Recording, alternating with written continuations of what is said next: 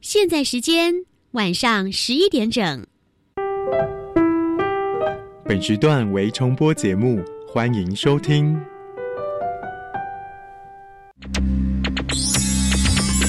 Hey guys, this is National Education Radio。欢迎收听端端主持《青春创学院》。嘿，你对科技的未来想象都来自哪呢？看科幻影片啊。那科技可以影响你什么？带来生活便利啊。那可以为你自己创造什么？我想造一个自动弹出我心情的乐器。日常小念头，未来有看头。你的突发灵感可不是做梦，而是可以完成的梦想。马上来加入今晚的青春创学院。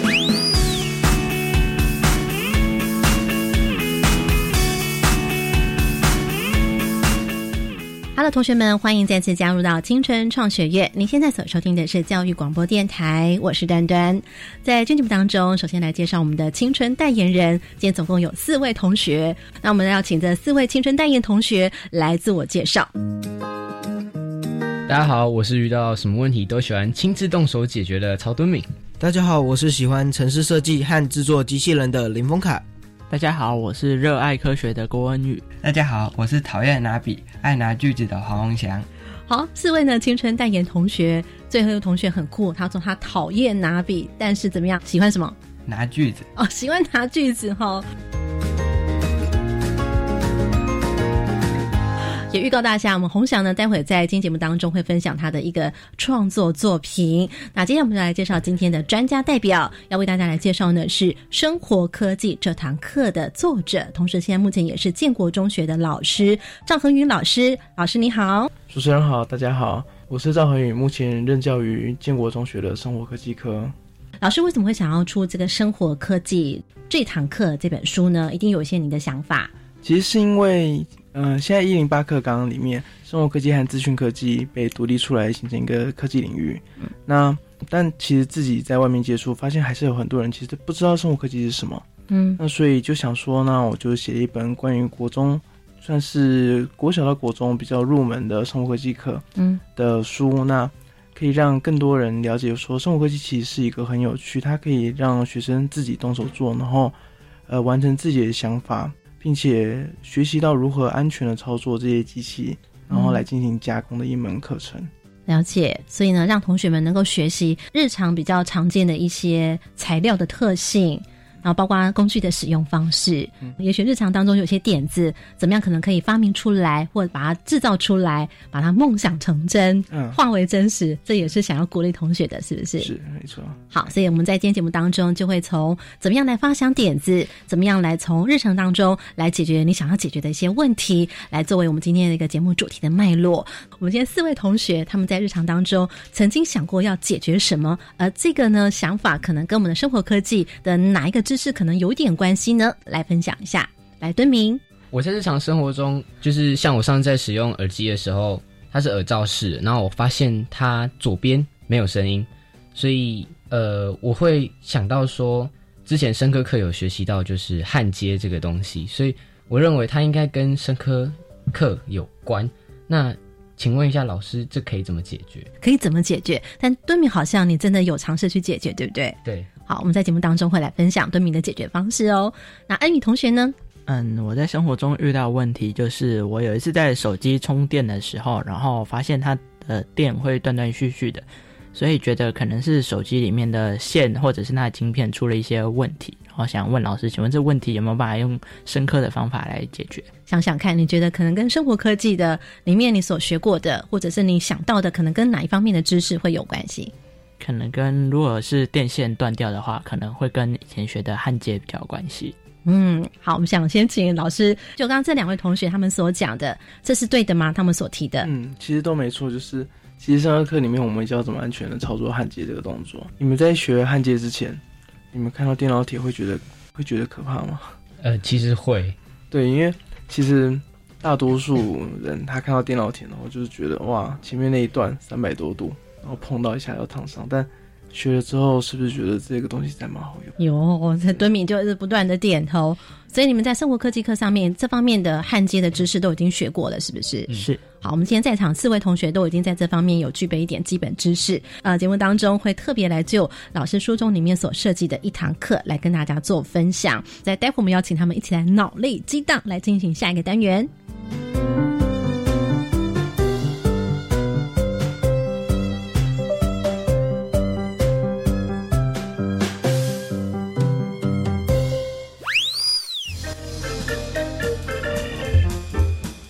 灵光感应盒，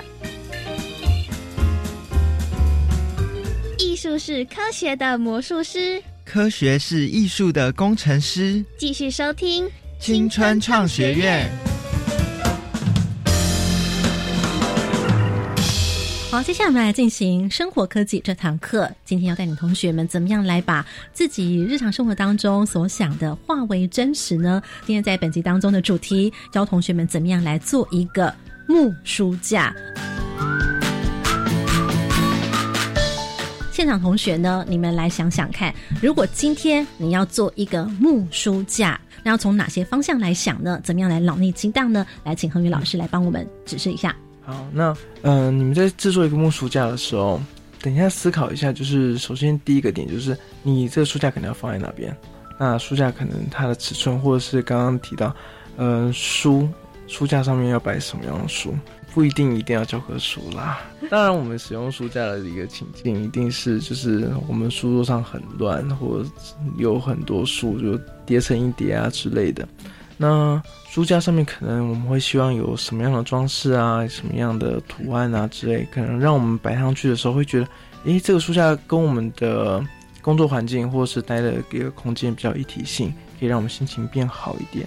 如果可以的话，也稍微思考一下，你可能会想要怎么来加工它呢？好，现在咱们给同学们脑力激荡，自己各自想一下哦。待会我们要请同学们来发表。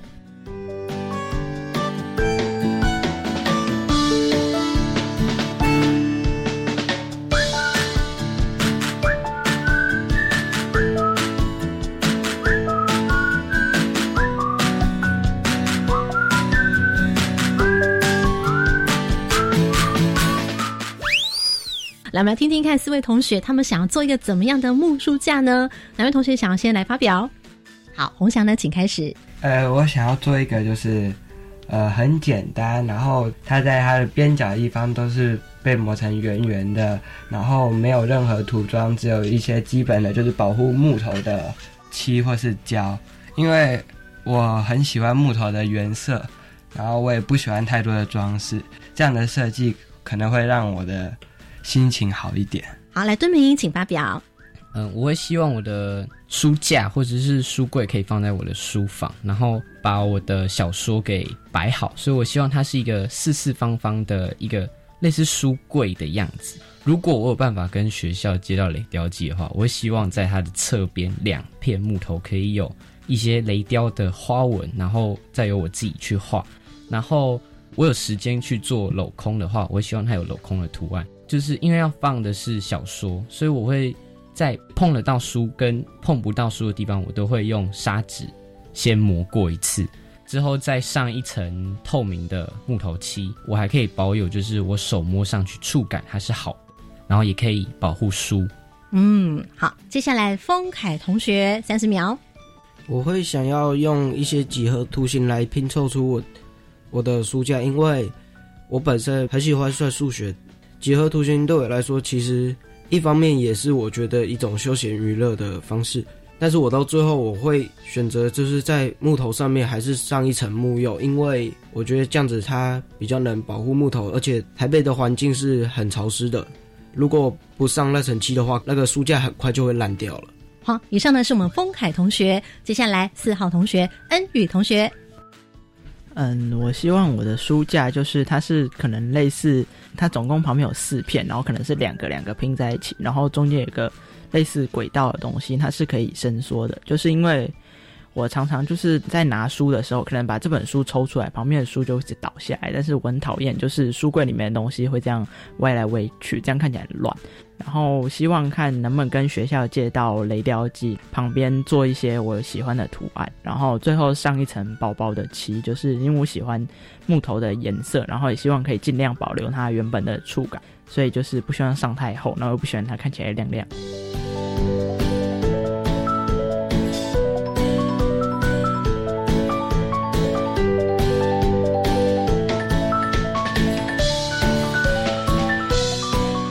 好，以上呢是恩宇同学。哇塞，赵老师，我才给同学三十秒不到时间，他们已经想了这么多了耶！来，我们请恒宇老师来帮我们点评一下，并且选出你觉得心里面当中最赞的一位。呃，首先大家都可以提到，就是很明确的讲出自己想要怎么做，还有自己的使用范围啊，然后设计看得出来，老师平常都有非常仔细的在指导你们，而且你们都有。上漆的习惯是平常作品老师就会教你们要要上漆是吗？是吗？是这样子吗？嗯，是。哦，好，太好了，因为蛮少老师会就是提醒这点，因为上漆应该蛮丑的。来，丰凯，在学校的时候我们是用涂的，因为可能因为经费考量什么，所以我们基本上我们是用水彩笔去做涂装的动作。然后我是觉得纸上木釉的话，它作品并不会变得很丑，因为。因为木又是透明的，它就是一种保护木头的而已。嗯，但如果是上颜料的话，就要看你的涂装方式，还有你平常的艺术天分了。所以你开始的时候就很上手吗？涂漆这件事情没有很上手，因为我艺术天分没有那么的好。你们在这方面其实还蛮强的，自己可以分享一下经验的，有没有？恩宇就是老师在让我们用水彩笔涂完漆之后，其实都会再给我们细砂纸，就是让我们再把漆，因为涂上去之后，毕竟是用水彩笔，会有一些凹凸不平的面，会再让我们把它再磨得平滑一点，看起来就不会那么丑。哎，红宇老师频频点头，这样子。觉得你们老师上课确实教的很好。哇，对，就是呃，我们一般上完漆之后，会可能上完一次漆，会先用砂纸磨过，磨过之后再上第二次漆，然后再磨过，会让表层就是。看起来非常的就是亮，像刚刚同学提到的，就是亮光啊那样子的效果。了解。然后，另外你们刚才有提到用镭射雕刻，对，所以你们目前有使用镭射雕刻过了？就是呃，我们七年级他就是老师会让我们在上课课使用电脑，就是他会分一个一个一个小组，好像就是我们会四个一组，然后就是一台电脑，然后每个人要回家找图片，然后不管你是彩色的还是黑白的，就是全部都调。统一调成负片模式，就是就是灰阶，就黑跟白，然后到时候再把你的图片，然后加上自己改的修图的效果，然后放到那个雷雕机里面，然后老师统一放到那个机器里面雷雕。哦，了解。嗯，好。雷射雕刻它其实也是一个，我们未来上高中之后应该会蛮常使用的加工机器。OK，基本上大家都可以非常明确的讲出自己要什么，然后，嗯，另外觉得比较有趣的是，像恩宇他提到的作品有设计一些可动式的机构。可动式的机构，对，比方说你刚刚讲到了什么？你再讲一次。嗯，比方说就是可能平常书架外可能就是左右各一片的挡板，然后我们就是把它设计成左右各两片，然后它是类似下面跟后面都是有轨道，它是可以拉开的，就是书架大小是可以改变。老师觉得这个是创意是不是？嗯，对，就是其实呃，我们想一个。不会动的物件其实是一个比较容易的事情，但今天要想要可动的话，就是下一个 level 的进展。好，那老师有没有给他们这四位同学或者收机旁在听着的同学，一些给大家一些建议呢？他可以在更精进或者也许可以更发想的地方，因为这个是脑力激荡的单元哦。如果今天在比赛当中，像刚刚同学们的这个创意就很重要了，对不对？那有一些什么样的建议吗？因为我们今天全部都是男生，对，你可以去看一下女生的作品，会和男生不太一样。什么？就是。他们可能会喜欢一些比较可爱的图案，像是，也像其他的女的生科老师，他们会切佩佩猪之类的，然后我就不知道什么是佩佩猪。嗯，我知道，我知道，我就不知道什么是佩佩猪，然后他们就可以切出来像类似的东西，那我就啊，好吧，不会的。我们四位男生同学，请问一下，你们知道什么是佩佩猪吗？知道，知道。老师，你看，那今天我们就要来抬出老师呢在生活科技这堂课他的书中当中的一个范例，我们来看看老师呢示范的书架是什么样子呢？如果收听旁听朋友你没有看到的话，没有关系，我们在网站上面的图片会为大家做展示。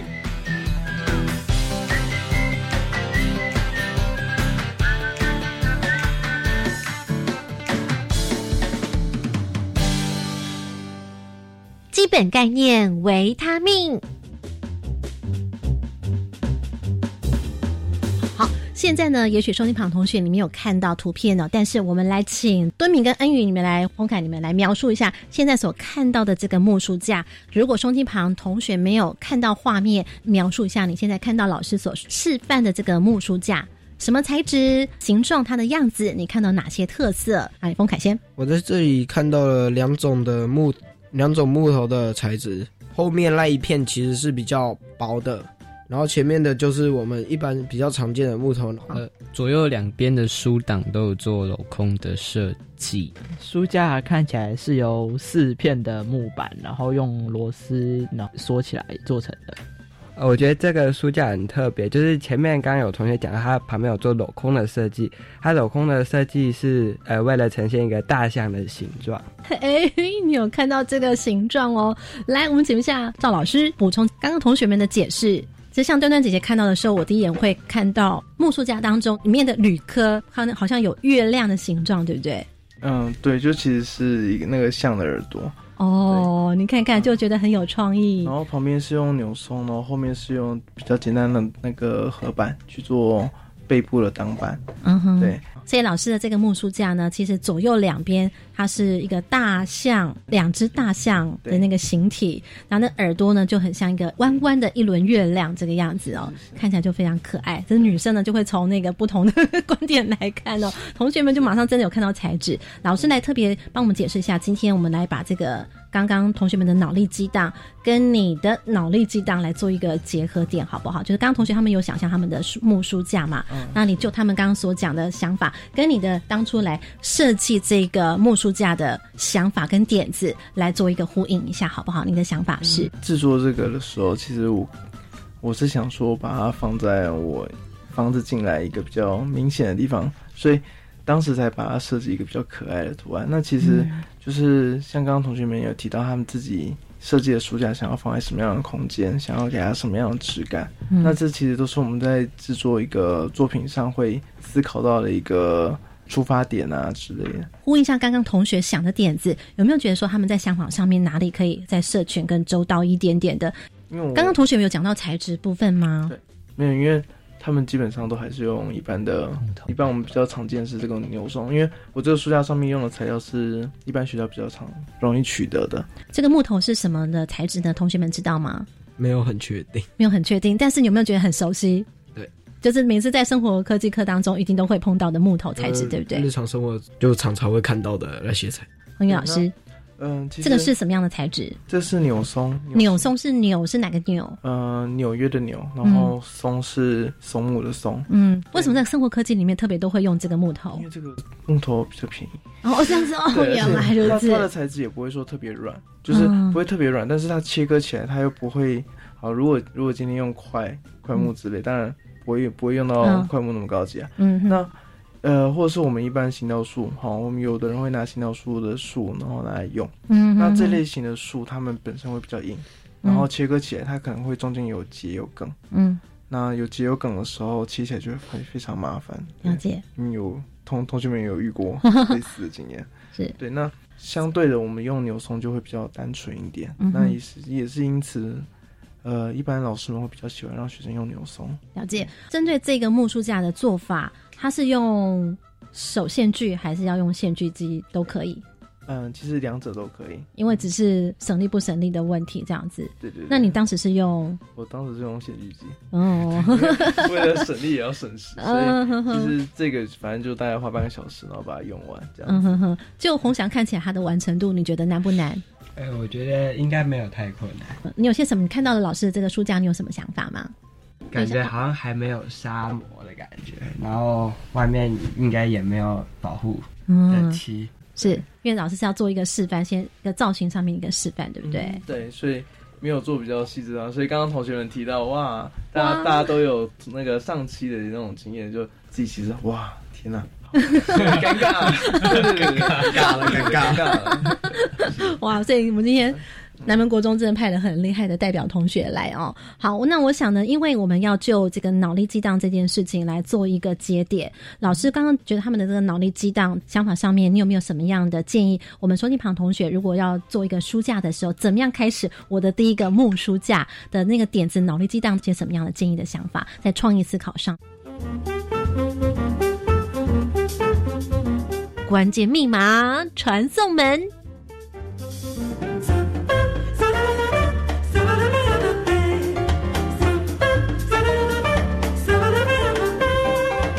兴趣想要做一个属于自己的暑假，一方面可以先呃了解自己到底需要的环境是什么样的，然后身边有什么材料可以取得。嗯对，那木材的部分呢，或许可以找我们常见的 IKEA 之类的哈。嗯，那用这个地方，然后来开始去买木材，嗯哦或特地屋去买木材，然后来做制作。嗯那其实我们身边有非常多的一些像建材行啊嗯之类，它里面也可以买到木料。嗯对，那有时候去那种地方稍微走一下，可以看到更多不一样的材料，那就可以让自己的作品更加多元。那同学，你们觉得这个用手线锯来说，会不会困难度会不会很高？恩宇觉得，嗯，它旁边的木头看起来还蛮厚的，锯起来可能要稍微费力一点。所以还是使用。线锯机，那我们这个很爱手线锯的敦敏呢，你会使用什么样工具？如果是你来做，如果说现在的话，我还是会用电动的。也许你可以让两机并用，也不一定，就是比较厚，对不对？比较厚的地方，你用手线锯。后面那个薄的，我可以用手线，就是我可以再做一点雕刻，就是厚的地方再用电动就可以。对，厚的地方用电动。这个书架的背面，也就是呢那个撑起书本的那个薄板，你可以在上面再做一些不同的手工的雕刻，这样子。但是我们有讲到、哦，老师为什么会特别做了一个标题叫做“疗愈的木书架”？为什么会这么讲“疗愈”这两个字？你的疗愈好像跟我们的敦敏的疗愈两个字有不同的形容。嗯，对，他的疗愈是因为他在制作过程当中很疗愈。呃，恒宇老师的疗愈是指的什么呢？呃，一方面是指它的外观，另外一方面其实也有一部分跟敦敏的自己制作那种疗愈感有关系。就是哦，我们在使用木头做加工的时候，其实它会是一个比较温润的一个材质，嗯一个温润的感受。它这个感受其实跟我们呃身边常见的金属或者是一些塑胶，它的感受其实是完全不一样的。嗯对，所以在做木头加工的时候，其实加工者自己确实是会被这个加工的状态和这个加工环境，还有这个加工材料给疗愈。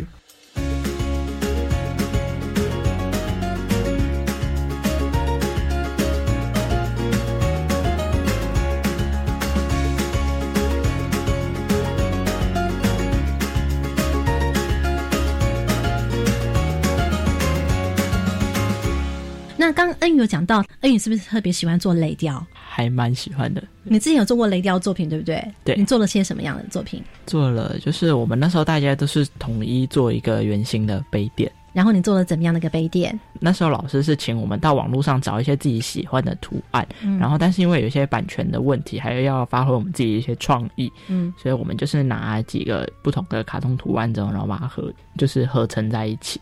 了解，所以你用一个编辑软体来把它做了那样一个图案，然后来送进去机器里面来做雷雕这样子。嗯，对。OK，老师对这方面有些什么样的想法吗？它会是一个，嗯，你们上高中之后非常常用的一个机器，然后它可以迅速帮我们把我们自己想法制作出来。所以像刚刚敦敏有提到那个后面薄板啊，嗯就可以做一些镂空的雕刻啊之类的，这其实也可以用镭射切割机直接把它切穿。哦对，那那个图案就会出来了，这也是一个加工方式。但是像手线锯的使用方式，是不是有一些什么样的提问可以问一下同学？他们是不是真的都很知道正确的使用方式呢？好，来快答，请问一下。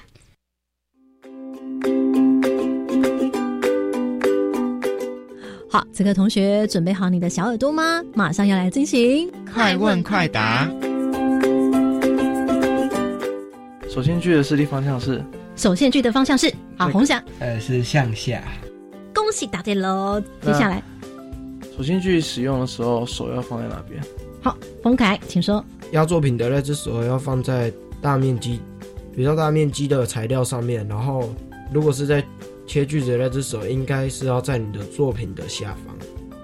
哎，没错。恭喜答对喽！那老师，你精准的解释一遍好吗？呃，就是我们基本上会让我们的材料是一个稳定的状态，所以像刚刚翁凯他提到，就是在大面积，就是手压住大面积的那个材料区域，那就是让材料稳住，然后手就是往下施力这样子。OK，接下来最后一道题目哦。请问你们要切九十度转角的小于九十度的角的物件或孔洞的话，你们要怎么切割？请举手哦，恩宇。嗯，可以在就是切，如果是切转转角度比较小的话，可以在就是顶点的地方先钻一个孔，然后让锯子可以直接转弯，这样比较好切。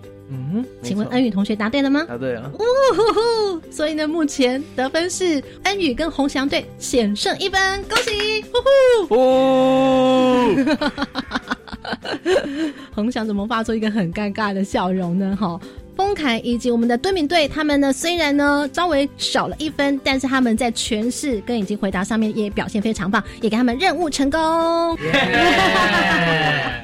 嗯，今天看看到各位同学们，就是只有在节目上，然后对生物科技课的认知了解，然后还有如何加工、如何安全的操作，还有如何做出精美的作品，非常能讲出一个脉络。嗯这点我觉得非常的棒。啊，我们先听听看同学今天对你们的收获是什么。德敏同学呢？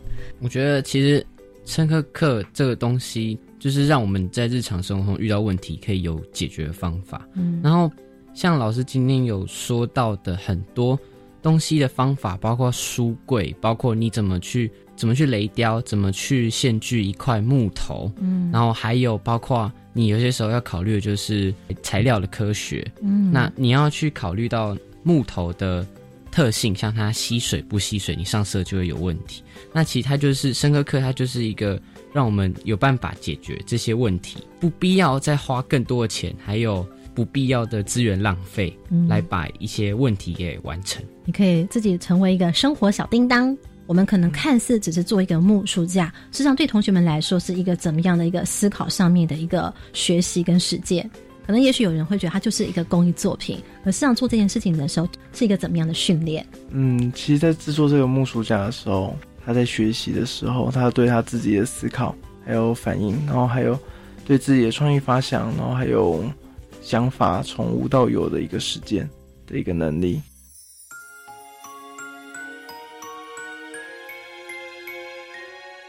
大家好，我是黄翔，我很喜欢生科课，我很擅长锯东西。在生科课，我做过一个南门国中的校徽。我想做校徽，是因为我之前做的作品都是一些图形和一些简单的英文字，没有做过中文字。刚好我们学校的校徽里面有南门两个字，而且里面的线条有曲线有直线，就很符合我想要做出来的东西的条件。所以我就毫不犹豫的把它做出来，然后上涂装还有膜，我觉得这个作品很成功。好，刚刚您听到同学他的制作经验，听了就感觉哇，我也很想来试试看哦。所以用英文跟做中文会有不一样的手法吗？为什么这件事情让你觉得很兴奋？呃，因为英文字就是一些线条，嗯中文字里面感觉比较多精细的东西。来，老师讲讲给同学们可以嗯感受一下中文这样子有多难。如果像“门”这个字的话，嗯那同学他除了要切门的那个外形出来以外，嗯，它中间很像小日字那个地方。对对对，嗯，那四个你是先钻洞之后再把锯条伸过去，然后再把孔切出来吗？是。那你的钥匙钥匙做多大？呃，它是圆形的，直径大概十公分吧。